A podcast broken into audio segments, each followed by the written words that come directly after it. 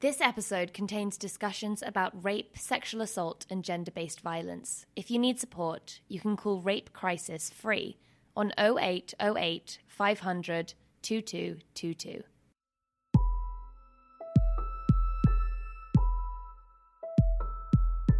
It's been a heavy few days since these Russell Brand allegations were revealed. An open secret in the media industry for a long time, but it was revealed by The Times, The Sunday Times, and Channel 4 dispatches this weekend that Russell Brand has been accused of rape, sexual assault, and emotional abuse. Four women have alleged sexual assaults between 2006 and 2013.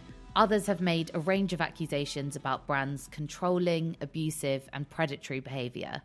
More women have actually come forward since the article and the documentary aired. Russell Brand has denied the allegations and said his relationships have always been consensual and said there is a mainstream media conspiracy theory to take him down. We do want to quickly address this point because the journalism was rigorous.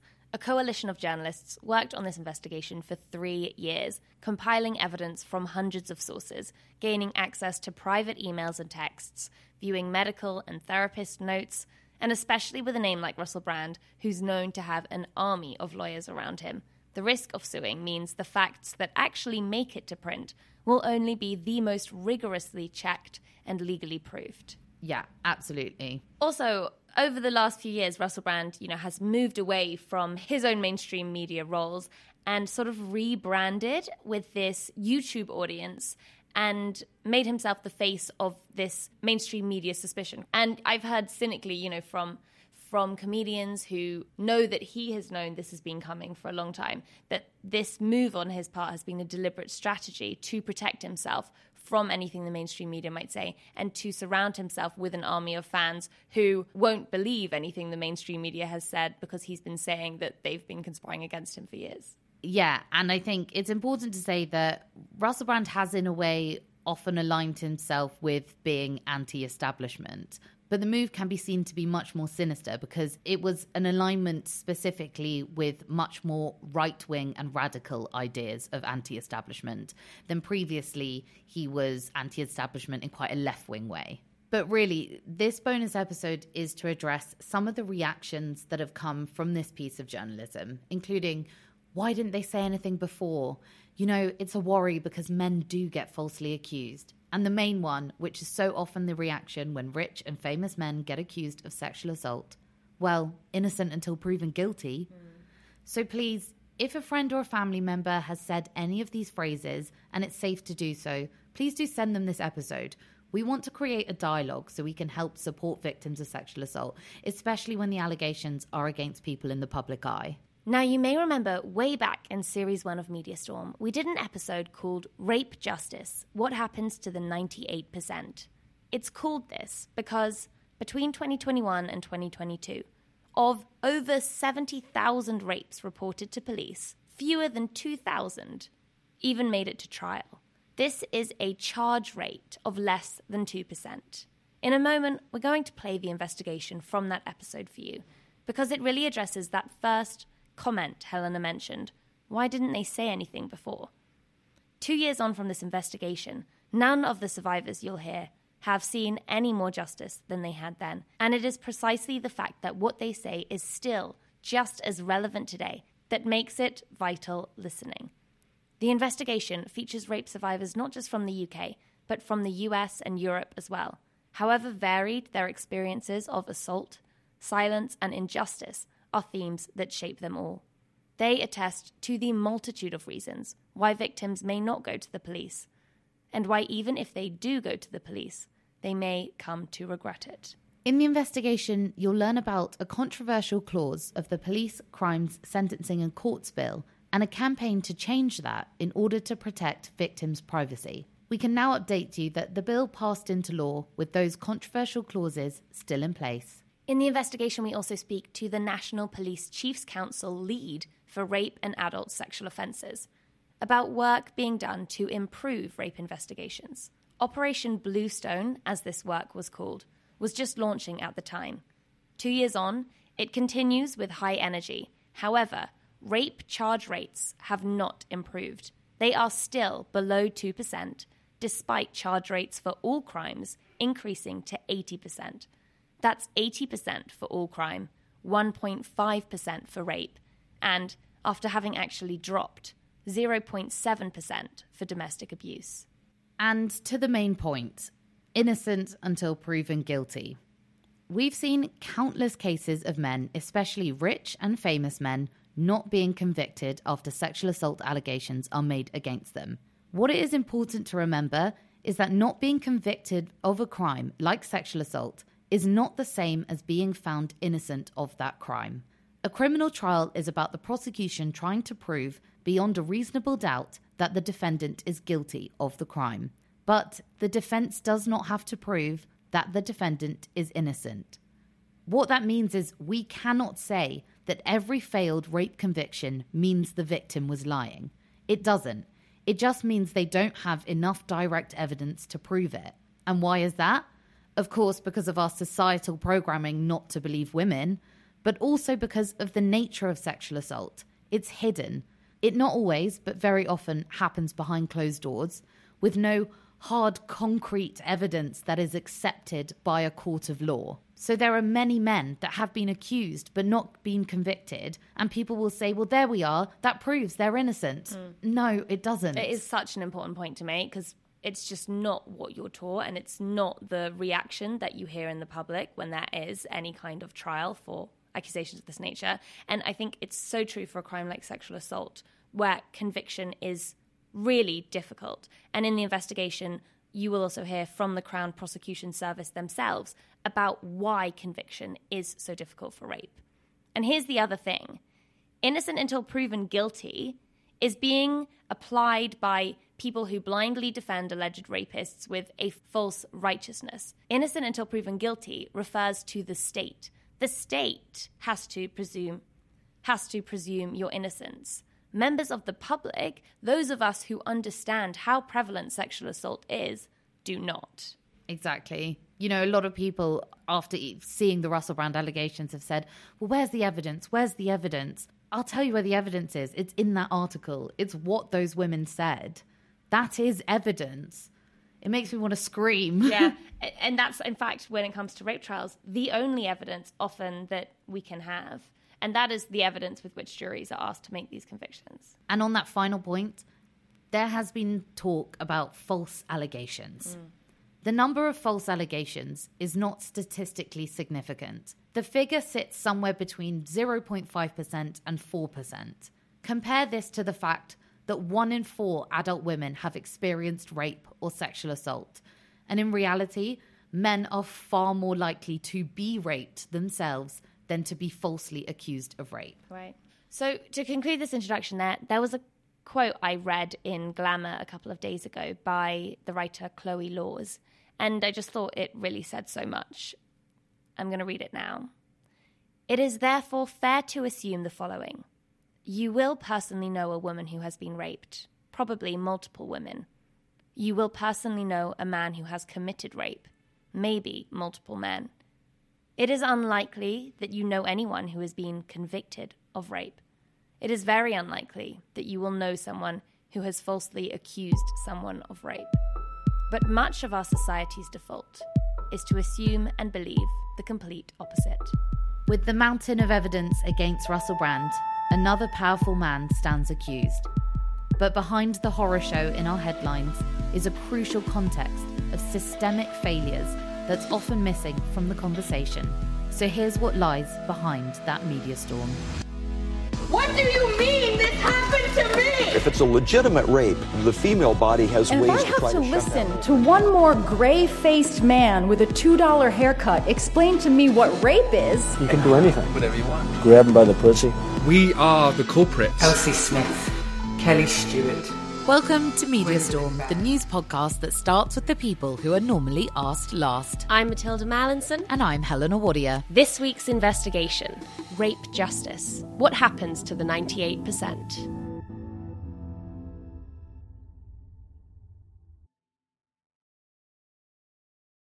Before we continue, we wanted to tell you about a podcast that we absolutely love listening to. It's Outrage and Optimism, a useful weekly guide for anyone wanting to make sense of the complexity of the climate conversation. Whether you're suffering from climate anxiety or are already fired up, full of hope, and taking action, or somewhere in between, the podcast will help you navigate feelings of outrage and optimism and leave you feeling informed and inspired. Hosted by Christiana Figueres, Tom Rivett-Carnac, and Paul Dickinson, the trio share their expertise, insight, and humour with the world's climate thought leaders, making the show the leading global independent climate podcast. We highly recommend you check it out, so search Outrage and Optimism wherever you get your podcasts.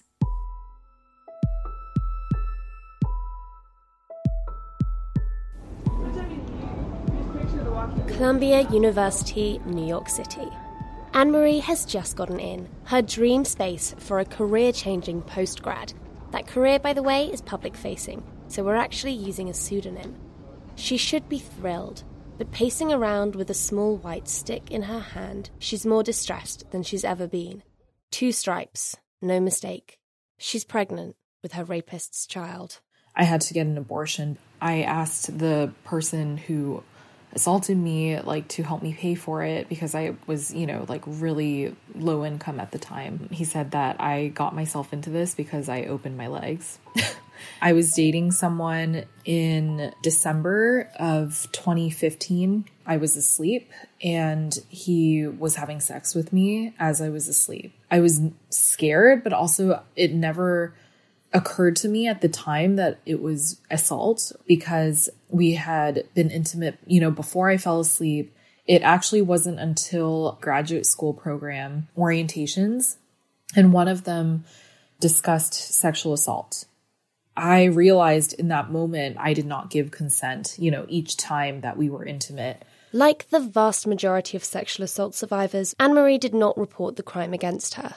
This is the first and greatest hurdle on the road to rape justice, and the reasons are many. I felt really ashamed of what I had done, who I had let into my life as a woman of color.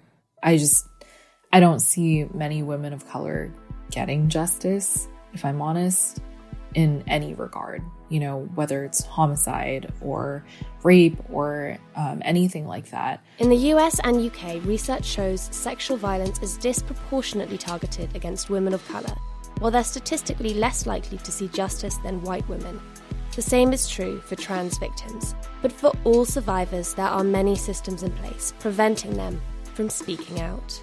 For Alison Turkos from New York, sex education bears some of the blame. I didn't report um, when I was 16 because no adults in my life were having conversations with me about consent. No one in my life was having conversations with me about the fact that sex is and can be wonderful, but it must be pleasurable for both parties.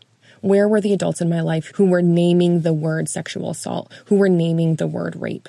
I don't need to learn how to put a fucking condom on a banana. That's not helpful. It's just unhelpful to me. But with Anne Marie, she shared a fear of being blamed as well. You know, I would have been asked questions consistently of like, how much were you drinking?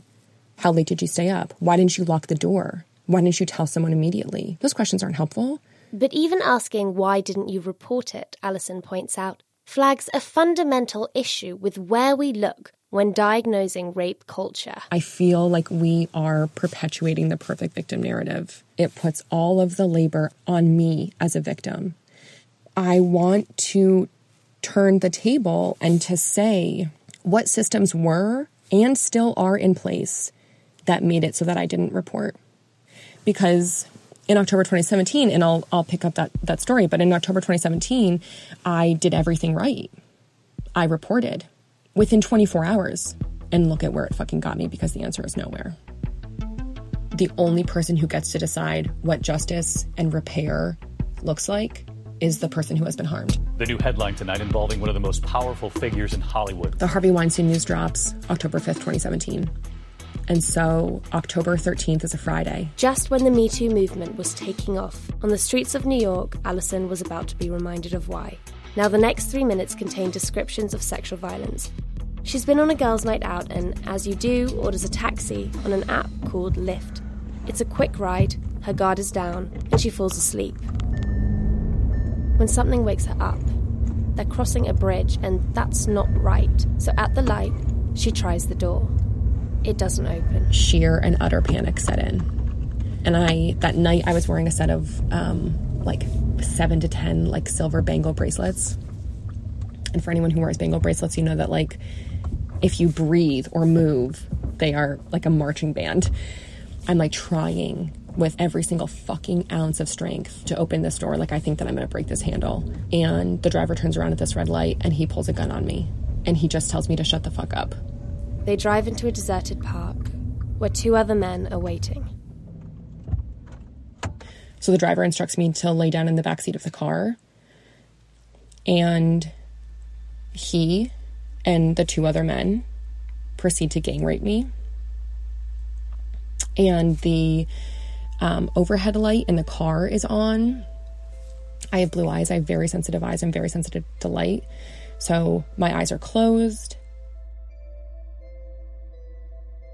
After the rape, Alison's assailant drives her home. And the next morning, she remembers nothing. When I left the apartment, I opened up the Lyft app and my ride from the night before was over $100. And there's a map of the entire ride. This is something worth highlighting trauma related memory loss, because it's often used to deny a survivor's legal credibility. For Alison, it took a reenactment of the journey with two male NYPD officers to fill in the gaps. But do you notice she seems to remember it now with minute detail? The number of bangles she wore, the overhead light. This is something I've noticed with other survivors I've spoken to. They recount the events with unnecessary detail, at least for the purposes of this interview.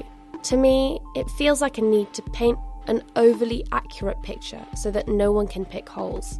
It's as if they don't expect to be believed. October 16th of 2021 will be 4 years since I reported. No one is in custody. No charges have been brought forth. The driver is still driving, most likely is still driving for Lyft and Uber. I understand that your rape kit provided multiple semen samples that presumably from the app you had the ID, the license plate number. On what grounds was this all deemed unusable evidence? Yeah, great question. Um, so the driver's DNA is not in my kit, which could be for a plethora of reasons. Like the driver might have worn a condom, according to law enforcement. Because his DNA is not in my kit, they cannot charge him with sexual assault. A question that I will live with for the rest of my life. You had his license plate number. You had the make and model of the car. Why not do a hair and fiber check? NYPD never did it. Why not collect video evidence from Liberty State Park to see if there was video evidence of the sexual assault? NYPD never did it. There are glaring factual errors on my police report. The date that I reported on my police report is wrong. My address on my police report is wrong. I knew that they were not going to be helpful. I never knew how unhelpful they would be. I never knew how they were going to like truly ruin my case. The privileges that I hold that allow me to navigate the system are just like seeping out of me. I am a white woman. Can you imagine how black trans women are treated? How sex workers are treated? Do you think that your queer identity has had any impact on your experience? I'm so like I used to have very very short hair at one point in time I shaved it but the FBI told me that I should grow out my hair because I would a jury would be more likely to believe me because I would be read as straight. They would look at me and not ask questions internally and being like but she looks so gay. Why would men want to rape her? I'm doing it. My hair is very long right now. On the 31st of January 2019 Alison filed a lawsuit against the NYPD they responded to MediaStorm the NYPD takes sexual assault and rape cases extremely seriously and urges anyone who has been a victim to file a police report. You did say that you'd had slightly intimidating messages from the FBI after publishing an opinion piece. Have you felt at any point someone is trying to silence you for holding authorities to account? all of the time as a method of retaliation I believe that the Eastern District of New York will not prosecute this case because like I published a letter, I have called them out, I have filed a complaint. John Marzulli, spokesman for the United States Attorney's Office for the Eastern District of New York, said the office does not comment on ongoing investigations. However, we can confirm that all prosecutorial decisions are made based on the law and the evidence. The office does not retaliate against victims or witnesses. Alison isn't alone in feeling silenced. I want to see you happy and always bursting with light for the shape of the song that is bound to survive. Let me introduce you to Pika Rolofs, a Dutch artist. She claims her botched rape investigation was buried by the state and is taking legal action against them. What the government did and didn't do in those cases showed such a severe neglect to the criminal point. Pika already had a rape case open when she says one of the witnesses from that case began stalking her. She called the police to complain nine times, but it didn't protect her from what came when, she says, he took her hostage in her home and raped her. I've been looking into this case for more than a year. I've read legal correspondence, court documents, and medical histories. I've tracked down and interviewed previous girlfriends of the first man accused who support Pika's claims against him. I can tell you there's no shortage of evidence. I've just never had my chance to make the case in court. All until now, what I've done is fight to get a proper investigation in the case and fight to get those cases prosecuted. This becomes really difficult if even the most basic things in these police investigations aren't done already. You know, if witnesses aren't interrogated, if conversations between you and your abuser aren't interrogated. This is the reality of rape cases. Just because a crime happened doesn't mean it will it will be properly investigated, let alone prosecuted. Once again, Pika feels that the mental impact of her trauma led to her not being taken seriously. I was hospitalized as a result of the abuse, so I became a psychiatric patient as a result of the abuse. But the thing is, they don't look at you like someone who was hospitalized as a result of the abuse. They look at you as a psychiatric patient alone. I just could see in their eyes, they just started like zoning out and not really taking me serious. I definitely don't think that the system has been put in place to prosecute as many crimes as possible. I think it's just put in place to give people the sense of there being a system that protects them. There's a theater show going on. In Pika and Alison and many others, we have a situation where survivors are going to war not only with their attackers, but entire justice systems. Oh my god, tiny kitten. Back home, our next case takes me to southeast London to meet Verity Nevitt. In 2017, she says her ex boyfriend sexually assaulted her before going on to rape her twin sister, Lucy. The sisters reported what happened to the police, but a few months later were told no further action would be taken, despite having texts in which the accused apologised for the alleged assault. So the, the real reason was it's not enough for a jury to be convinced beyond reasonable doubt. And by this point in, we'd, we'd lost a friends during the police investigation. They didn't believe us, they took his side. I was just like, I've just had a suicide attempt over this. Lucy was very hurt. Sometimes I think that hurt her more than the actual rape. What I really want to highlight with this story is the level of scrutiny that claimants often have to withstand in an attempt to build their case, because surveys show this is another significant deterrent to reporting. I didn't understand why they needed to see our school records going back to like primary school, medical records, um, counselling notes from when I was like nine. It's not just paper documents that are collected, but entire digital histories, their social media accounts, messages, photographs. There were certain things on my phone, like being at university and taking drugs and talking about that, that I was a bit worried that the police would see and then I'd be prosecuted. They kept bringing up messages that they'd read, which now I know is like very inappropriate, but they kept kind of laughing and being like, you girls are very funny, um, like your conversations with your mom and your friends. Were these messages in any way related to the case? No so they'd looked at everything. Can you? Is there an option to withhold explicit photographs of yourself or your boyfriend? You know, are you allowed to withhold mm, something? It doesn't feel like you're given an option. And they they mentioned that they'd seen those photos, which was embarrassing. But yeah, my social media accounts shut down all the computers in Lewisham Police Station because there was so much of it. A lot of the time, they have to send the phones off to a lab. Lucy didn't have her phone for like gosh, nine months. She was walking around with my iPad. The man that the sisters accused did not have to submit to this. He didn't even need to submit to an interview. They didn't interview him after I had reported. They only interviewed him when Lucy reported. And they said, Well, we did ask him about what happened with you, but he gave no comment. They basically just knew he was going to give another no comment interview, so just didn't see the point in it. They were meant to interview my mum, and they didn't. They were meant to interview the first person my sister told, which is called like the first disclosure, um, which is quite important to police investigations. And they never did that either.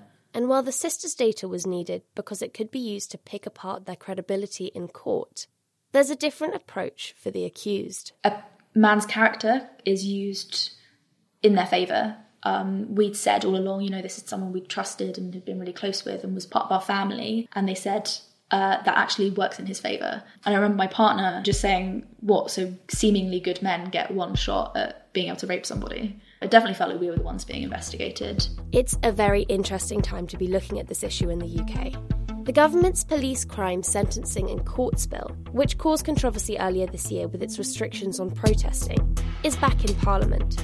It also rephrases officers' powers to access people's private data in a way that critics say undermines data protection law, making victims' privacy even more vulnerable. Let's see if she's ever said anything dishonest. Let's see if she's ever flirted with anybody. We're looking at her credibility. That's the culture at present. Leading the battle against this is Dame Vera Baird, the UK's Victims Commissioner. She sent the government a list of amendments to bring the bill in line with data protection laws. Amendments the government chose to ignore. I'll move on. Um, the okay, um, well, I'd like to answer that if I can. But after much fighting, the government U-turned.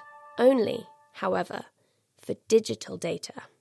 Third party data like school and counselling records remains, in Dame Vera's eyes, all too vulnerable. There is only the Crown Prosecution Service to point to. They are very keen to keep their conviction rate up. They think that jurors are very prejudiced against rape complainants, that it's easy to throw dirt at them about flirting, about drinking, and so they want to look for all of those possibilities before they even consider taking it forward. They are, in my view, very worried about their reputation and much, much, much less worried about the privacy rights of a complainant. Prejudices shouldn't be a barrier, prejudices should be challenged.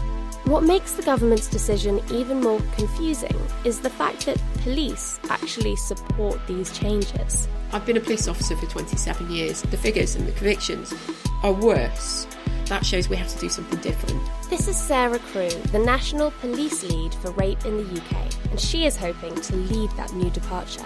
So there were some significant cases in around 2016 17 where the police and the Crown Prosecution Service had failed at disclosing material. Dozens of rape and sexual assault cases have been dropped because vital evidence was withheld from the jury. When there's a significant failing, there is a reaction. And so, in the quest for making sure that all the relevant information had been gathered, disproportionate effort and disproportionate focus has gone into material held about the victim, about them, school records, health records, etc. It's sending the pendulum towards an investigation of the victim. And what I'm proposing and what I hope I'm leading in policing is a swing back of the pendulum, rebalancing our focus onto the perpetrator. Let's not forget the people who are responsible for this are the perpetrators. So, what's her plan of action? Project Bluestone, as it's called, is a five pillar model. One, that swinging of the pendulum to focus on the suspect rather than the victim. Two, an interventionist approach to catching criminals before they act. Three, ensuring victims feel respected throughout the process.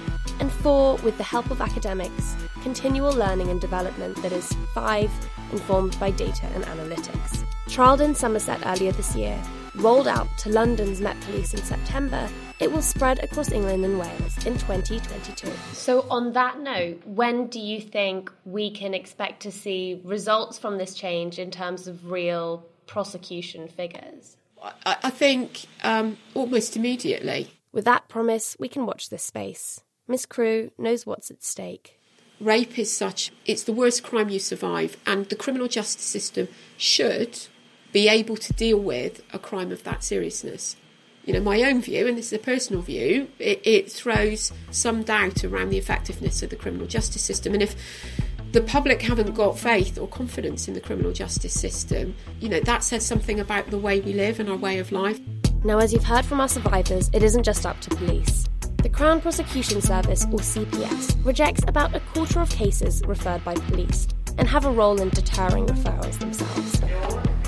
So that's where I'm heading now, inside the Ministry of Justice's building in Westminster, to ask the CPS why that is. I'm hearing I'm getting a better run than Channel 4, so I'm happy. The woman leading the CPS for rape and serious sexual offences is Siobhan Blake, and she insists the same pendulum swing that Ms. Crew described to focus on suspects is happening in courtrooms as well. Why, why was this person sat in a nightclub on his own?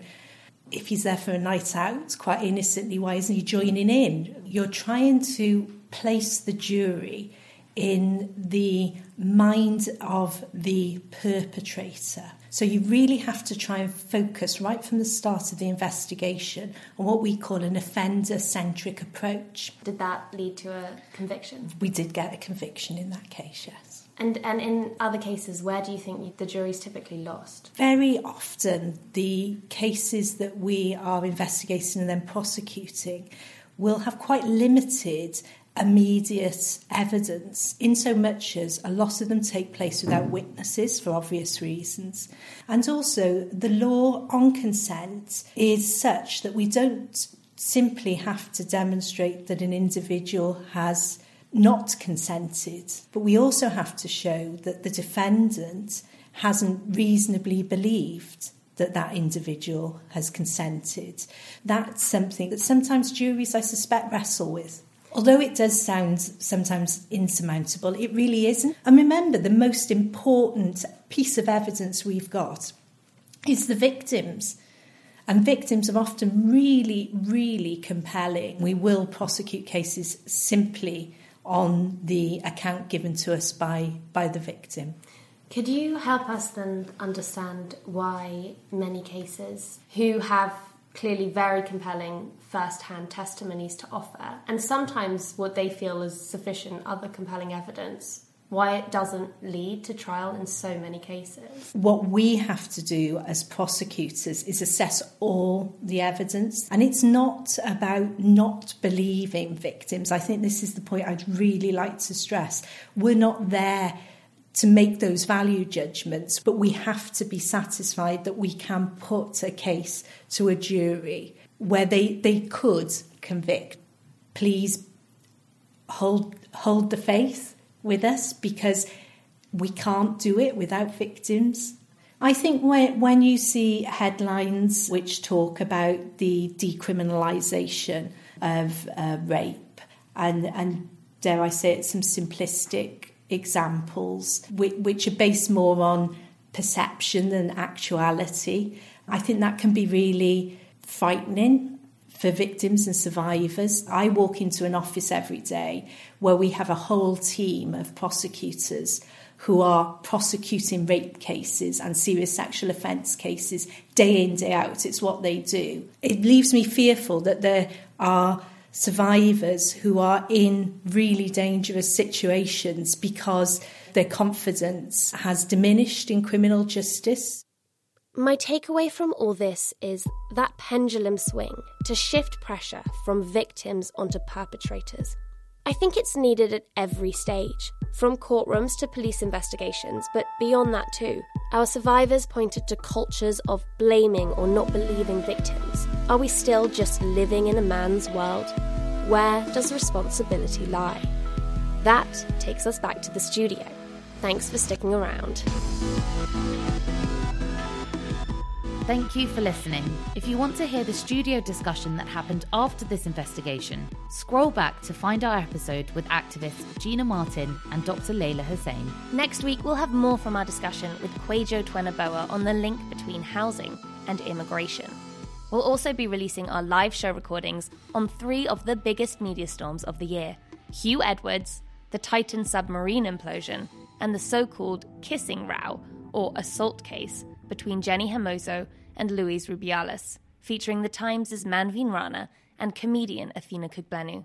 And then we'll bring you our investigative season finale Another Man's Freedom Fighter, the fine political line between terrorism and resistance. Follow Media Storm wherever you get your podcasts so that you can get access to new episodes as soon as they drop.